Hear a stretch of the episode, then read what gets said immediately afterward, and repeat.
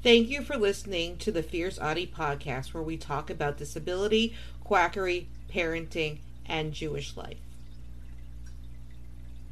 Yesterday, my partner and I had the opportunity to participate in a district event called CLAW. It is an event where leaders teach different belt loops. Belt loops are advancements for Cub Scouts. The sessions were about 20 minutes. The one we chose was Cubs Who Care. That is the disability awareness one. They said that there would be no one better to do it. How we ran the booth. Yesterday I was flaring. It was a crutches day. I do think this worked out considering what we were doing. It was outside in the Florida heat, but it was worth it. My partner set up the table. We had the American Sign Language alphabet printed. We taught that, some numbers, and the sign for toilet. The kids really enjoyed that one. Right after the alphabet and numbers, I explained about name signs and how a hearing person cannot give a name sign. I explained that it is a sacred part of deaf culture and they were glued to it. The parents asked questions. Even one parent asked me what the sign for shit meant. I told them that I cannot repeat it in English, but it's the bad word for poop.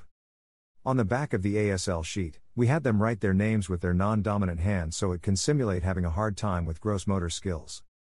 After all that, I went over what an invisible disability was versus a visible disability. This will help when they grow up and see someone parked in disabled parking and not question whether or not they need it. When I asked what disability was visible, almost all of them answered tree. I thought this was cute. I then elaborated. I used the example of if I didn't tell them I was autistic, would they know? They said no. A few said yes, which I thought was great. But if they saw me walking down the street using my crutches, would they know? They answered yes. One parent was telling me about how his ADHD son would not talk to anyone and scouting allowed him to find something he loved. He was able to make friends and he met his best friend at Cub Scouts. His best friend helps the other kids interact with him. That's what it's all about. A few asked me about my crutches because they look different. I use the Smart Crutches Rainbow Zebra. I also explained that these do not put pressure on my shoulders because I can dislocate them if I did. I explained what hypermobility is. I explained that it sounds cool but it causes pain because most people's joints will stop before it goes past a certain point. I told them that I need to be careful because if I laugh too hard at one of my partner's jokes, I can dislocate or subluxate a rib. This made a few of the kids smile. I also explained that not everyone who uses mobility aids needs them all the time. They were glued to my every word. This allowed me to explain chronic illness with good days and bad days. We had axillary crutches from when N hurt his leg by jumping off the top bunk. Several of the kids opted to try them and they did see how difficult it was. This part was optional. For the last part of the session, we had them make beaded bracelets. I have a large collection of beads from the jewelry I sell online. This was to simulate fine motor skills. I had small paracord because all scouts need a paracord bracelet. Some had a hard time getting some beads on the paracord. This was a great opportunity to show how I grab beads that I have a hard time with. I have a few needle nose pliers and a bead tweezer that I use because I do have a hard time with fine motor skills. They were amazed at how I did it.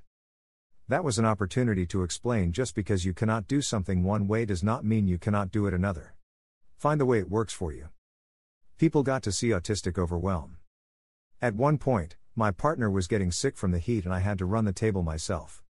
After he left, there were at least 20 people surrounding our six foot table and I was visibly getting overwhelmed. The parents did not judge or anything, but they helped organize people. I think this was good to see how autistic overwhelm happens in an adult. It didn't feel good at the time, but I do think it was good for people to see. Feedback from the participants. As we were ending the event, it got back to us that the majority of the kids were practicing the ASL that was being taught at our booth. They were teaching their parents and their friends what they learned. This was the favorite among the wolf level booths. This generation of kids I'm optimistic about. When these kids grow up, this world will be a better place for everyone. Even after all that happened with the troop and pack, we know it wasn't the district and council. We were happy that this was the last scout even before we move in a few months. We ended on a great note and look forward to the next adventure. Don't forget to subscribe or follow on Spotify, Apple Podcasts, Facebook, Twitter, YouTube, and Instagram. Keep on speaking your truth and never let your flame burn out.